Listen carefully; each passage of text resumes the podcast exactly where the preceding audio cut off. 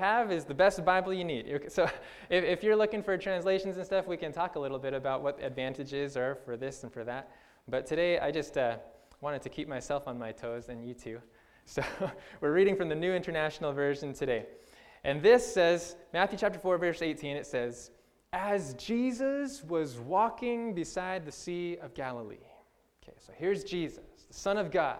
He's taking a stroll, and he walks beside the Sea of Galilee, and he saw two brothers. What were the brothers' names? Simon, called Peter, and his brother Andrew. They were casting a net into the lake for they were what kind of people? They were fishers or they were fishermen. Okay, so here's Jesus. What I want us just to kind of note as we just kind of, this is an introduction or introductory verse, but I just want us to note something that it's not the brothers who are looking for Jesus at this point, it's Jesus who finds the brothers. Okay? I want you to notice that we serve a God who seeks us out. And even when we don't see him, he sees us.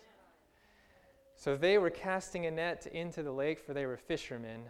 And the, the very first words that come out of Jesus' mouth, verse 19, red letters in my Bible, it says, Come, follow me, Jesus said, and I will make you fishers of men.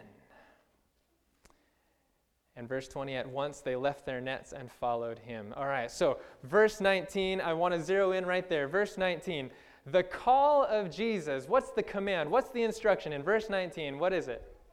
Come follow me. Come follow me. Come follow me. Jesus gives a call and he also gives a promise. Did you catch that? What is the promise in verse 19? I will make you fishers of men. This is very, very powerful. few words, but deep meaning. First of all, Jesus promises to make us. Think about who's talking here. Jesus, the Word of God, through whom all things were created in the first place, right? And he is promising to these fishermen, I'm going to make you. That word in the Greek, it's, it's construct you, shape you, build you. And when Jesus makes this promise, what is it specifically that he's promising to construct them into? Fishers, right? Or fishers of men. Okay, so here they are. They're already fishers. They're already fishers. By the way, I love this about Jesus. He, when he approaches your seaside, when he approaches your shore, he's not going to cast aside who you are. Interesting. He sees fishermen and he doesn't say, I'm going to make you doctors. He sees fishermen and says, I'm going to make you fishers of men. He takes them where they are and wants to transform them into something for his sacred purpose. This is powerful. Okay, so here is Jesus, and he says, Come follow me, I will make you fishers of men. That, that verb, I will make, uh, we've already referenced this. Actually, let's write this down Ephesians chapter 2, verse 10, and go ahead and turn there with me. Ephesians chapter 2 and verse 10. Ephesians is in the New Testament. So if you start in Matthew, just keep flipping to the right, flipping to the right.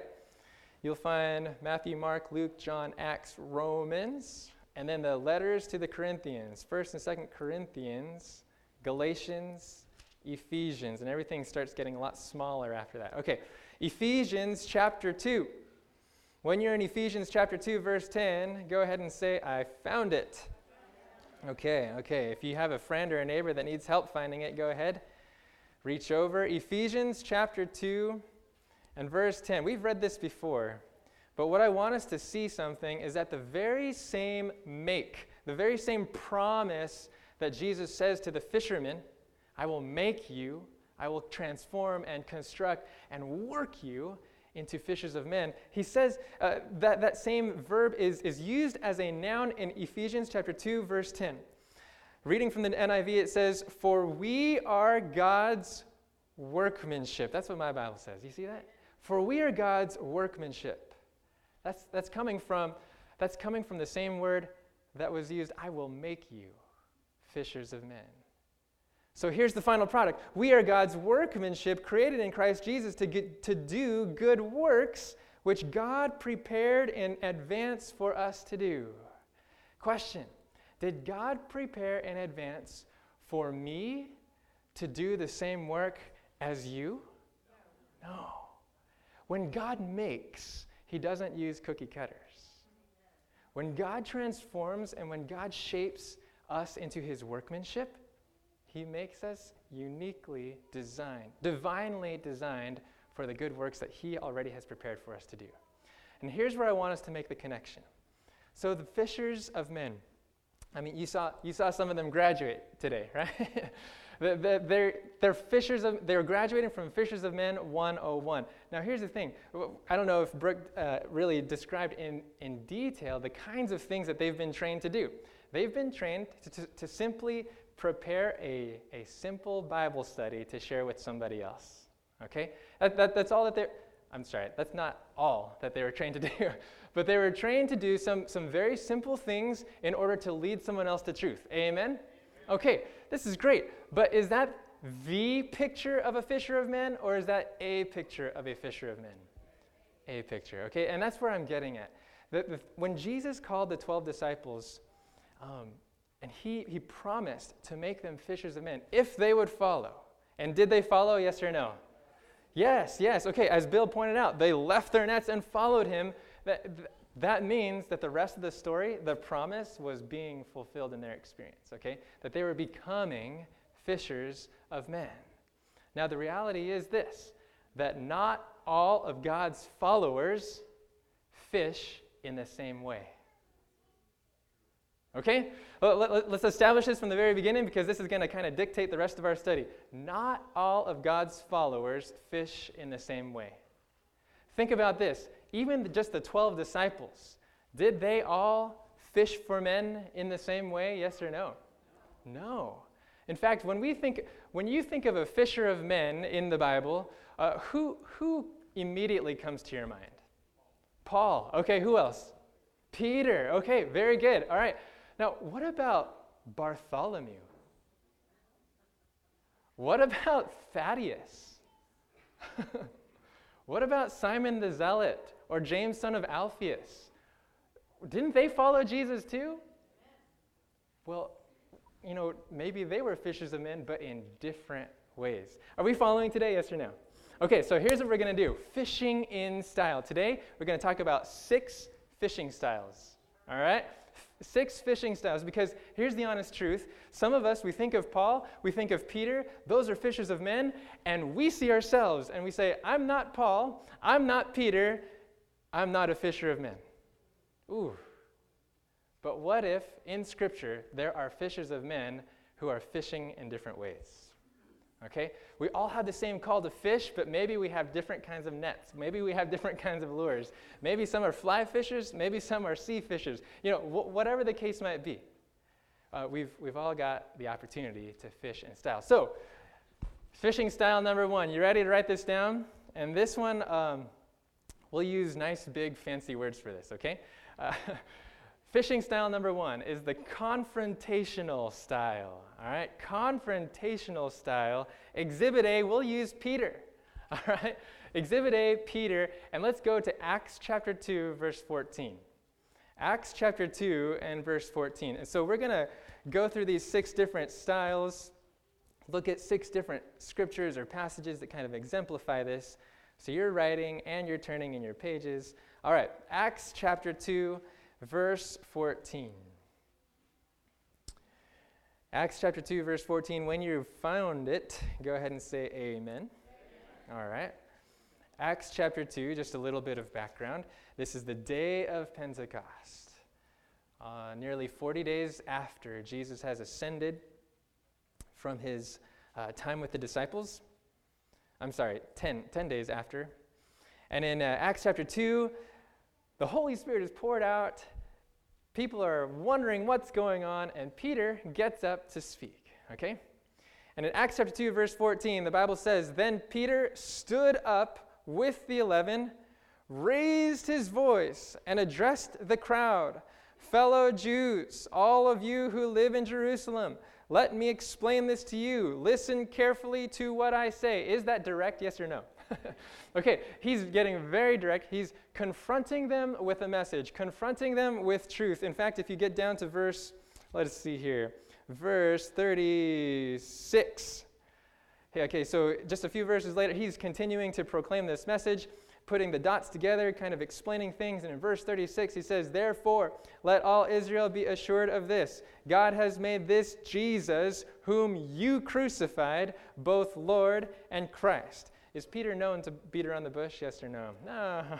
okay.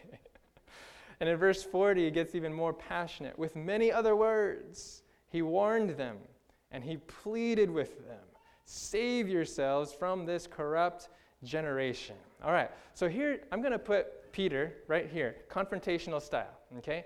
And if you want a gesture for this, let's do this one, okay? This is, this is the confrontational style um, of evangelism right here, okay? so there's Peter, exhibit it. Um, we might put others into that category. Some might say Paul, yeah, he definitely filled those shoes. Paul, I'm going to use Paul as an example for the second style. Can we do that? But let me just say something about confrontational. The traits of the confrontational style, they're direct, uh, they skip the niceties, okay? and they just get right to the point, okay? And so sometimes, it, eh, you know what? Uh, we'll talk about this later, I guess. But we'll, let's, let's keep going through this. So, confrontational style is the, is, is the first style. The second one is the intellectual style. Okay, so this is fishing style number two intellectual. Sometimes related to the confrontational because sometimes you just need to, you know, point out point A, B, C, D in order to be very direct. But intellectual style, and we're going to use Paul. We're going to use Paul as exhibit A for this one. Go with me to Acts chapter 18. All right, so you're in Acts chapter 2, just flip a few chapters to the right. Acts chapter 18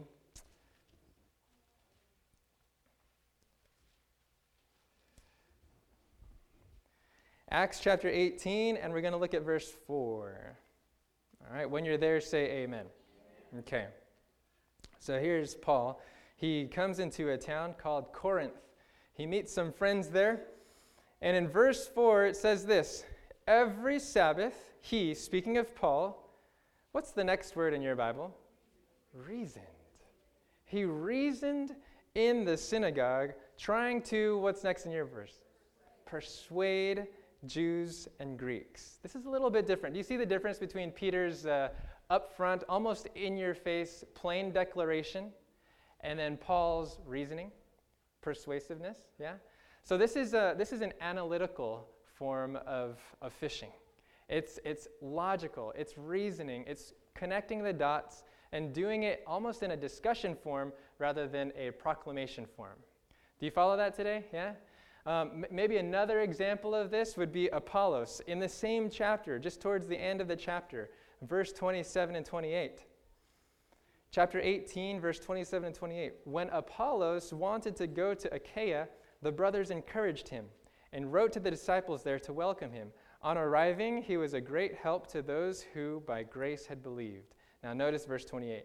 For he, Apollos, vigorously refuted the Jews in public debate proving from the scriptures that Jesus was the Christ. All right, so there are confrontational aspects to the intellectual style. You're seeing that.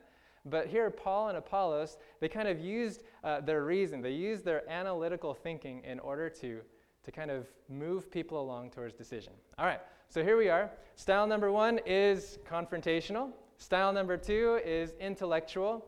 And I tell you what, like we said, Peter, Paul, those are the guys that we think of uh, when we think of fishers of men. And so maybe you're not confrontational. Anybody else there? Okay.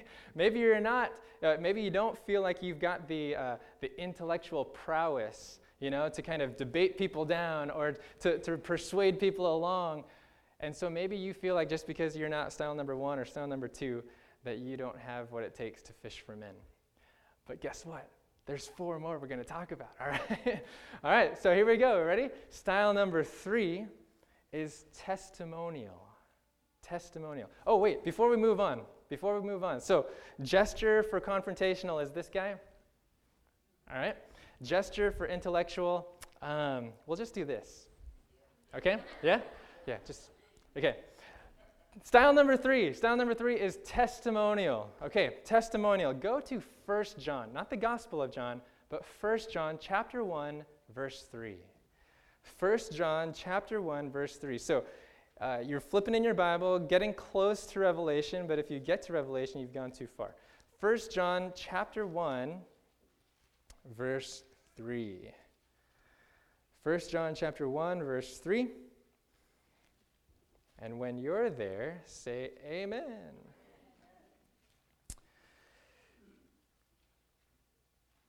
You know, John was actually one of those disciples that was fishing that day, too. I don't know if you knew that. Uh, we didn't read the rest of that verse in Matthew chapter 4. But after, he, after Jesus calls Simon Peter and Andrew, he goes now to James and John. These are fishermen, too. And so, again, John didn't necessarily uh, confront people in the same way that, that Peter did or that Paul did, but notice how he writes his letters. This is 1 John chapter 1 verse 3. The Bible says, "We proclaim to you what we have seen and heard, so that you also may have fellowship with us, and our fellowship is with the Father and with his Son Jesus Christ." And I want to zero in on that first phrase. What is John proclaiming when, when he's writing to, uh, to his churches, when he's you know, sharing messages? What is it that he's proclaiming? his experience with Jesus, what he has seen and heard. In fact, just some cross references in John chapter 20, verse 31, John basically gives his whole purpose in writing. He says, And all this has been written, written so that you might believe that Jesus is the Christ and might have life in him. So he's telling all these stories that he's seen and he's heard. He's sharing his testimony. He's sharing his testimony. Uh, we might think of uh, John as, as someone who was on the front lines, so to speak, because when you read through the book of Acts, it's usually Peter and John, right? Peter and John, they're kind of tag teaming things. They're standing before the Sanhedrin. Uh, we must obey God rather than men, you know, all these things. But usually it's Peter, he's the one that's kind of the spokesperson. And John, you really don't see very much in the narrative as far as his ministry. But what you do see is that he writes a lot. And one of the largest books that he wrote, the book of Revelation, he was simply writing what he saw and heard from Jesus. He was sharing his testimony. And so here's John. He is a fisher of men too. He may not necessarily be confrontational, all right? He may not necessarily be the intellectual, but here's my gesture for the testimonial. This is what he did for me. This is what he did for me. Are we following this today? Yes or no? Yeah, this is powerful. Okay, so fisher of men. Uh, the, the, the testimonial individual is a clear communicator, one who is able to, to understand someone else's experience and relate it to their own. Okay, this is someone who knows his or own, her own story so well that they're able to see the stories of others and connect the dots. This is great. Okay, so confrontational, intellectual, testimonial. All right, here's fishing style number four interpersonal. Interpersonal. Okay, now we're getting into words that we're just like, okay, can we look up a dictionary here? Okay, interpersonal, we're talking about relationships uh, between people. Interpersonal. Exhibit A is Levi Matthew. Levi Matthew. Go with me to the book of Luke. Luke chapter 5 and verses 27 to 29. So if you're writing that down, you can write Luke chapter 5, verses 27 to 29. All right. This is the interpersonal style of fishing. In Luke chapter 5, we're going to find the story of an individual who was called to follow Jesus.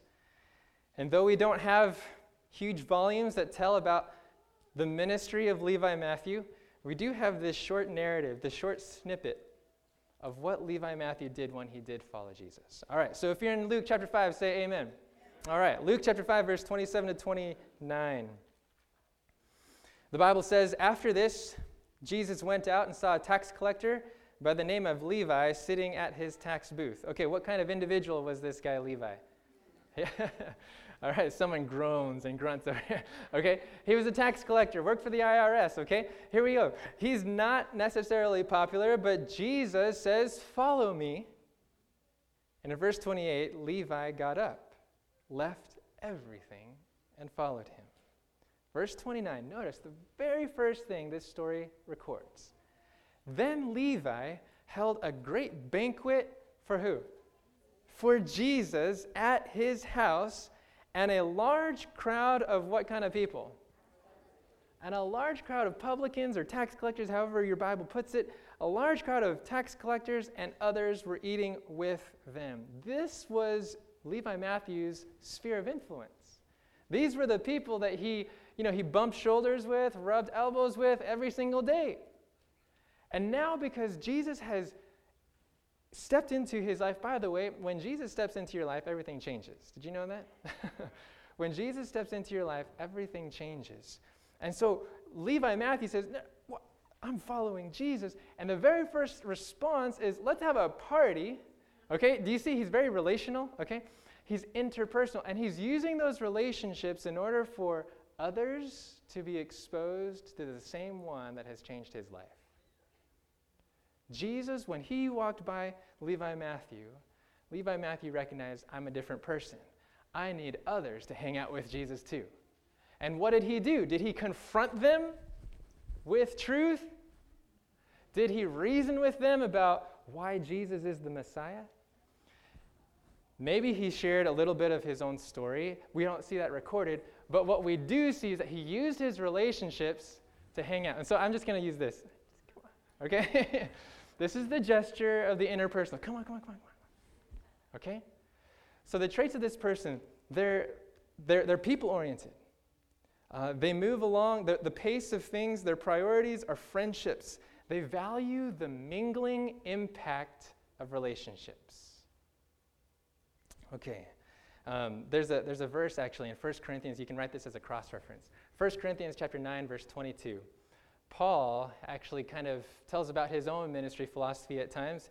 He says that, you know, to the Jew I became a Jew, to the Greek I became a Greek.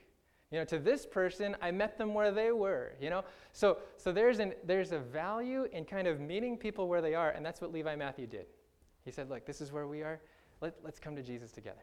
And so he brought them in. All right, so four styles so far. We've got the confrontational, we've got the intellectual, we've got the testimonial, and we've got the interpersonal. Here's fishing style number five. Write it down. Fishing style number five invitational. Okay? Invitational. Some of these you're thinking to yourself, they kind of overlap. And, and yes, that's true. But, uh, and we'll talk a little, about that, a little bit about that in just a moment. But this fishing style number five is the invitational, invitational style. And exhibit A, we're going to use a woman. Her, na- her name is actually not recorded in Scripture, but it's the woman at the well. Okay, woman at the well. Go with me to John chapter 4. So you're in Luke, go to the next book, John chapter 4, and we'll look specifically at verses 29 to 30. John chapter 4, verses 29 to 30.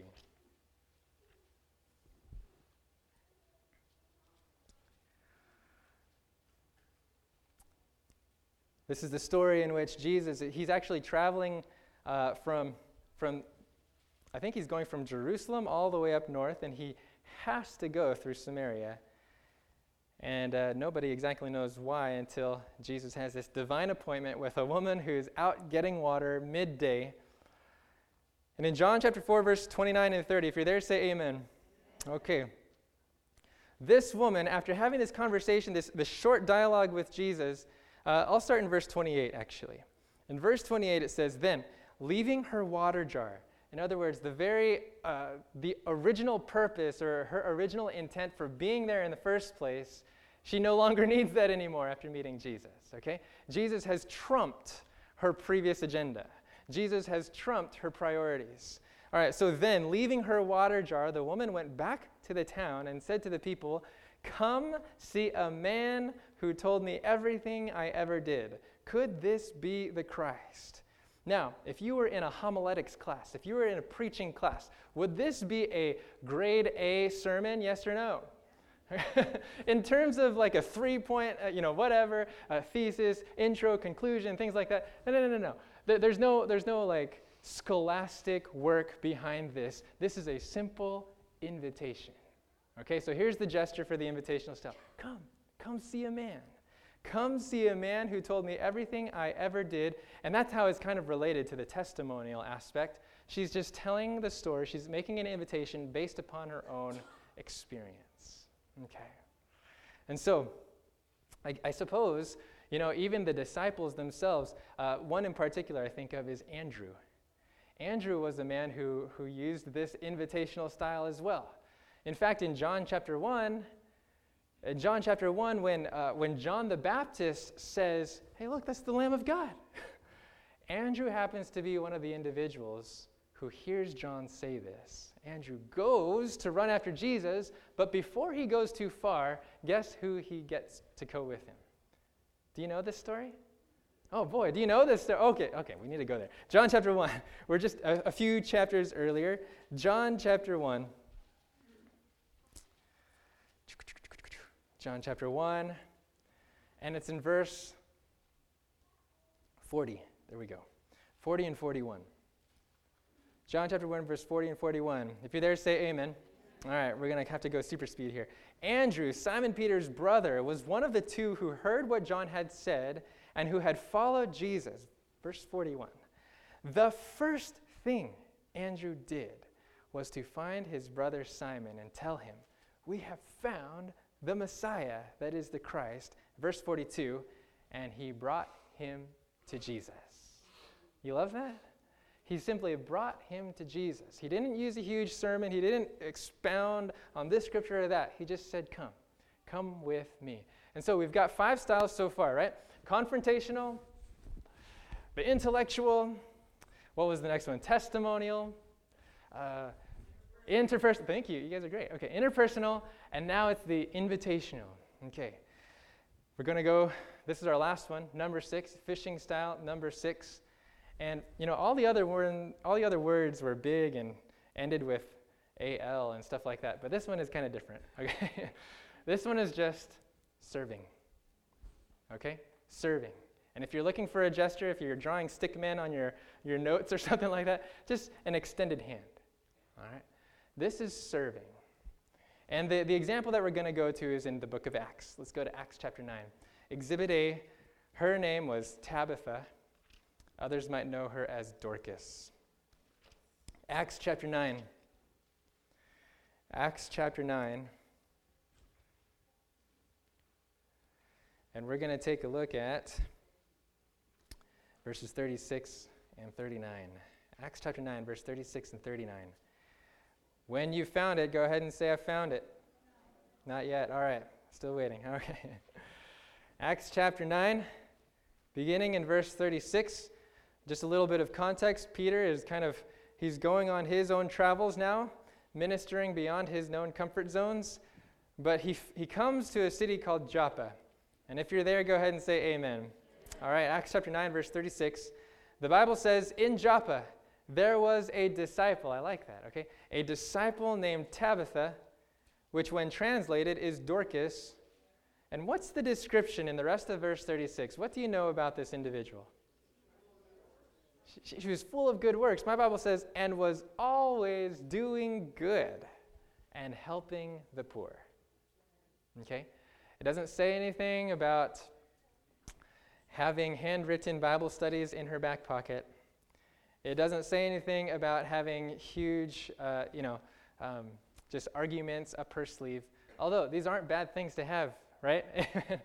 But this is an individual who is always doing good and helping the poor. Actually, uh, the situation here is that she became sick, she passed away, and p- the believers around in, in Joppa, they asked Peter to come, to come, to come. And in verse 39, it says, Peter went with them, and when he arrived, he was taken upstairs to the room. All the widows stood around him, crying and showing, showing him the robes and other clothing that Dorcas had made while she was still with them. And so, just a, a strong testimony of an individual who maybe, maybe Tabitha wasn't this, right? Maybe Tabitha wasn't this. She wasn't this. She, was, you know, I'm not going to do them all. Okay. but she was simply serving, always going about doing good. And did it have impact? Yes or no? It sure did. She was still fishing for men. And I hope we see the truth of this. Now, this is not meant to be a cop out to confronting individuals with truth. This is not meant to be a cop out to not to, to maybe I don't want to share my personal story and I'll just revert to this or revert to that. No, no, no.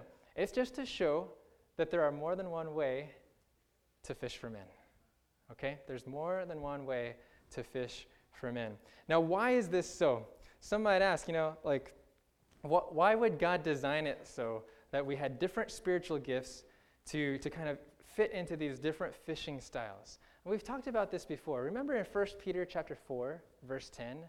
Uh, you can write this down. Uh, yeah, 1 Peter chapter 4, verse 10. In the New King James, it says that God has given us the, the manifold grace of God. In the NIV, it says that we're using our gifts to, to be a demonstration of the various forms of grace.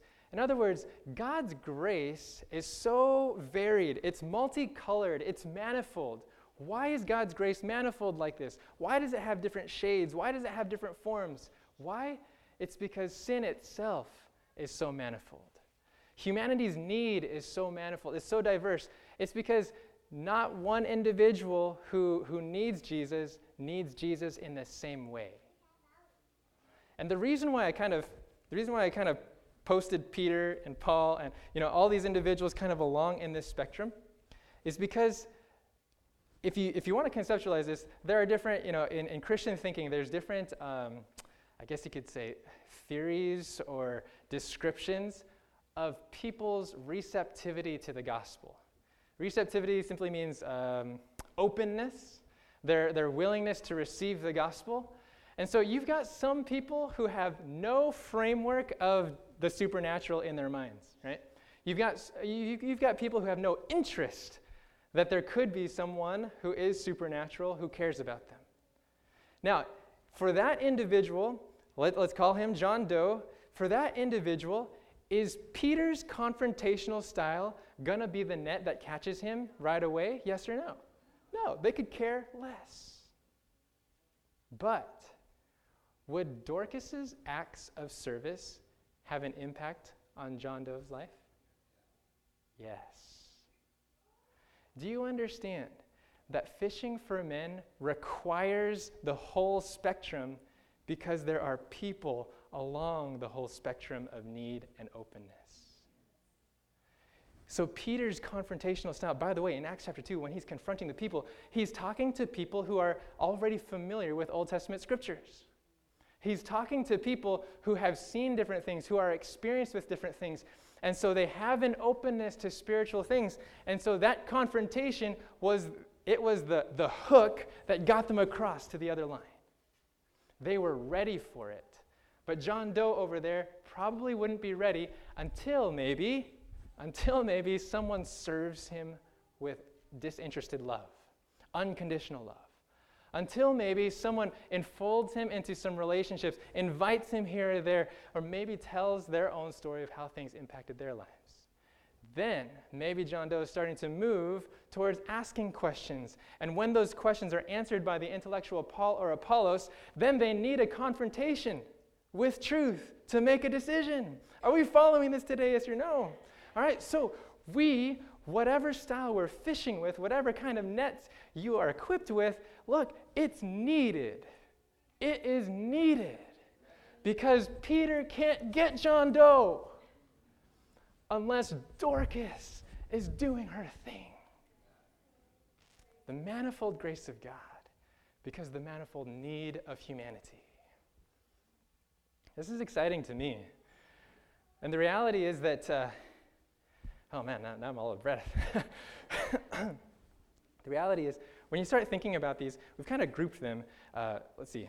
Man, let's see if we can remember this. Okay, so we got confrontational, intellectual, and then testimonial. Thank you. Okay, so these three, these are, um, I, I kind of group this. These are the ways we share the content of our witness. Okay?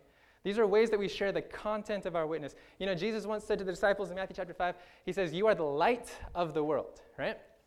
In the, same, uh, in the same passage, he also says, You are the light of the world and you are the salt of the earth. Okay? Now, light clearly uh, makes things known. Salt, however, makes people thirsty. Okay? so here, uh, the first three, it's, it's the ways that we tend to communicate knowledge. It's the ways that we tend to communicate content. These last three deal with the ways that we tend to build relationships. Do you see that? It's the interpersonal, it's the invitational, it's the serving. You know, these are the ways that we kind of connect with people. And so, as you're looking at this spectrum of the, the six fishing styles, maybe you kind of do you see yourself in that a little bit? Yeah? Do you kind of see yourself somewhere? Or maybe you see yourself doing this sometimes and maybe reverting to this at other times. And maybe the reason is because we have a tendency to build relationships in one of these three ways, and we have a tendency to communicate knowledge in one of these three ways. Is that confusing, or did we follow that? Okay. Man, I guess this is where the whiteboard would help. Okay. now, as we work with this, we need to recognize that every one of us is needed for this mission. There is no fishing style that is better than the other. Is that okay to say? There is no fishing style that is better than the other. The simple challenge is to go fish. and go fish in style. Okay? Not just with the latest duds on or whatever, but go, go fish in your style. Now, does this mean that God is never going to give you an opportunity to fish out of your style? Ah, watch out. Okay, now I remember a man named Moses, right? he was a shepherd, right? Uh, you know, he obviously he grew up in the palaces of Egypt, but after a while he went to, to, to, to herd the sheep of his father-in-law Jethro. And after 40 years in the wilderness, he's, you know, he's been hanging out with sheep for decades now, and God says, Now I want you to go lead something else. I want you to go shepherd a nation. Hey, hey, wait. God, that's not necessarily my style. I want you to speak before, but that's, that's not. And, and God has this conversation in Exodus chapter 3. He says, Moses, who made man's mouth? Right? but I stutter, Moses. Who are you talking to right now? So, just because we're identifying styles and we're encouraging us to find our style doesn't necessarily mean that God is never going to call us to, to fish out of style. Okay? And if He does call us, faithful is He who called us, who also will do it. That's a promise you can take to the bank. What is that? 1 Thessalonians 5, I believe it's verse 24. Ooh, someone proved me wrong right now. Okay. 1 Thessalonians 5:24 God promises, faithful is he who calls us, who also will do it. I'm going to double check this one. Yes, okay. 1 Thessalonians chapter 5 verse 24. If you want to commit that one to memory better than I have, praise God. All right. Now, I want to share one last verse with you and go back to Luke chapter 5. In Luke chapter 5, okay. In Luke chapter 5, actually, what we'll do is we'll share two more verses with you Luke chapter 5 and 2 Timothy chapter 2. If you've got paper, you want to write down Luke chapter 5, verse 10, and 2 Timothy chapter 2, verse 26. God has called us to fish, friends. And fishing is not just a, uh, it's not just a cute way for Jesus to talk. This is actually very intentional by the Son of God when he says this. Luke chapter 5. Are you there? Luke chapter 5? I'm looking at verse 10. Luke chapter 5, verse 10. This is Luke's uh, rendition of the, the call by the sea. And in Luke chapter 5, verse 10, the Bible says, And so were James and John, the sons of Zebedee, Simon's partners. Then Jesus said to Simon, Don't be afraid. How many of you kind of shake a little bit when you think about fishing? Yeah? Okay. And Jesus, right? He's the one who calls us, he also will do it.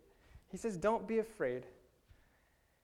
And this is how the NIV puts it From now on, you will catch men. This is pretty exciting. That word catch it comes from this Greek verb zoogreo. zoogreo. It simply means to capture alive. Uh, that, that's really what it literally means. It, it's to capture alive. It's only used one other time in all of Scripture, and it's in 2 Timothy chapter 2. In 2 Timothy chapter 2, verse 26, if you have that, say amen. All right, I don't have it yet, so I'll say amen in just a minute. 2 Timothy chapter 2, verse 26, if you're there, say amen. amen. Okay. This is the only other time it is used in Scripture. I'll start in verse 25. Those who oppose him, he must gently instruct in the hope that God will grant them repentance, leading them to a knowledge of the truth. Okay, so here, Paul is talking to Timothy, and Timothy apparently has to deal with some opposers of the truth, people who have been uh, maybe antagonistic towards Timothy's ministry. And, and Paul is counseling him okay, just deal with them, deal with them this way, deal with them that way. And in verse 26, it says, And that they will come to their senses and escape from the trap of the devil who has taken them captive to do his will. The only other time zogreo is used in Scripture is to describe people who have been caught alive by who? By the devil. So when Jesus comes to the shore and he says, From now on, you are going to catch men. You're taking prisoners of war. Your fishing and my fishing, whether it's in style or out of style, your fishing means life or death. So, who wants to go fish? Amen. Okay. Your fishing and my fishing means life or death. From now on, you will catch men. That's a promise. Jesus doesn't say from now on, you might catch men. Jesus doesn't say from now on, it would be a great idea if you could catch men. No, no, no, no, no, no.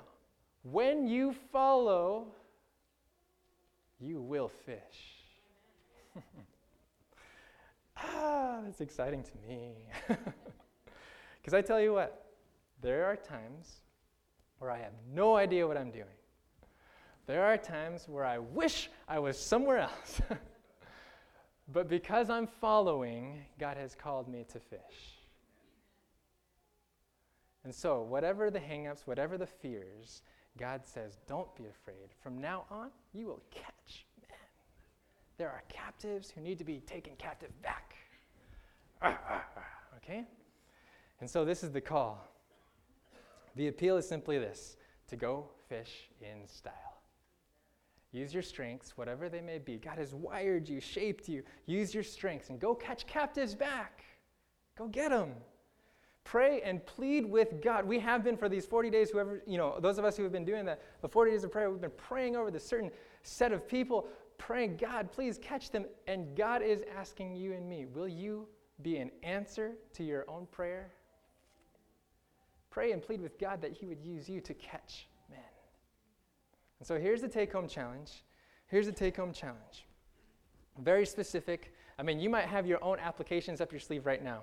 And I pray that you do. Maybe you're grabbing for your, your yellow survey right now and you're starting, okay, yeah, I need to go catch. I need to go uh, maybe you're thinking about that sign up table there in the back and where you're going to fit into the, the prophecies, um, excuse me, the Revelation of Hope seminar. But here's my specific take home challenge, okay? 28 days from now. Do you know what's happening 28 days from now? 28 days from now, we get to open up Bellarmine Hall to friends, neighbors, relatives, people we've never met before. We get to open up Bellarmine Hall for the truth of God to be proclaimed in power. We get to see nets being thrown, okay? And we can be a part of that process. But here's the specific challenge for the next 28 days, use your style, whether it's this, whether it's this, whether it's this, whether it's this or this or this, okay? Use your style in the next 28 days to bring someone to opening night. Very specific. Bring someone to opening night. Use your net. Go catch. Go fish. And I've been praying. This, is my, this has been my prayer for the last uh, 40 days that there would be at least 30 of us who would bring one person to opening weekend. And I thought to God, okay, God, this is a specific prayer. Is it too small? 30 of us. I mean, think about how many of us there are in this, in this sanctuary right now. If just 30 of us caught one, just to and i don't want to you know when we use the words like catch and things like that i don't i don't want to be insensitive towards people and, and, and, treat them as objects or projects or anything. No no these are souls that are captive to something and god wants to take them captive back okay? So i'm not trying to devalue anyone but i, I ask god man could there be 30 of us who simply bring one to opening weekend? Is that prayer too big Oh, I want to hear better no than that. I'll keep praying. Don't worry. I'll keep praying. but I've been praying personally God, give me one to bring. Give me one to bring. And that's just how, how simple a prayer it is. Use your net, whatever style it is, because there are people all along the spectrum who need to be caught. So, how many are willing? That's a very specific challenge. Next 28 days, use your net. Use your net to go fish. And just by the raising of hands, how many of you desire, by the grace of God, to go fish? Amen. Amen. Praise God. I see more than 30. Praise the Lord. All right, let's pray together. Father in heaven, this is our desire. You know, the scriptures are very clear. When we look at different uh, stories and examples, Lord, I thank you that you use stories like that so that we can see ourselves in the stories. And it's true, God. Some of us uh, are overwhelmed by fear, even just at the prospect of this. But Lord, I pray that as, as we see the possibility, and not just the possibility, but the reality that you have called us to fish in style, then I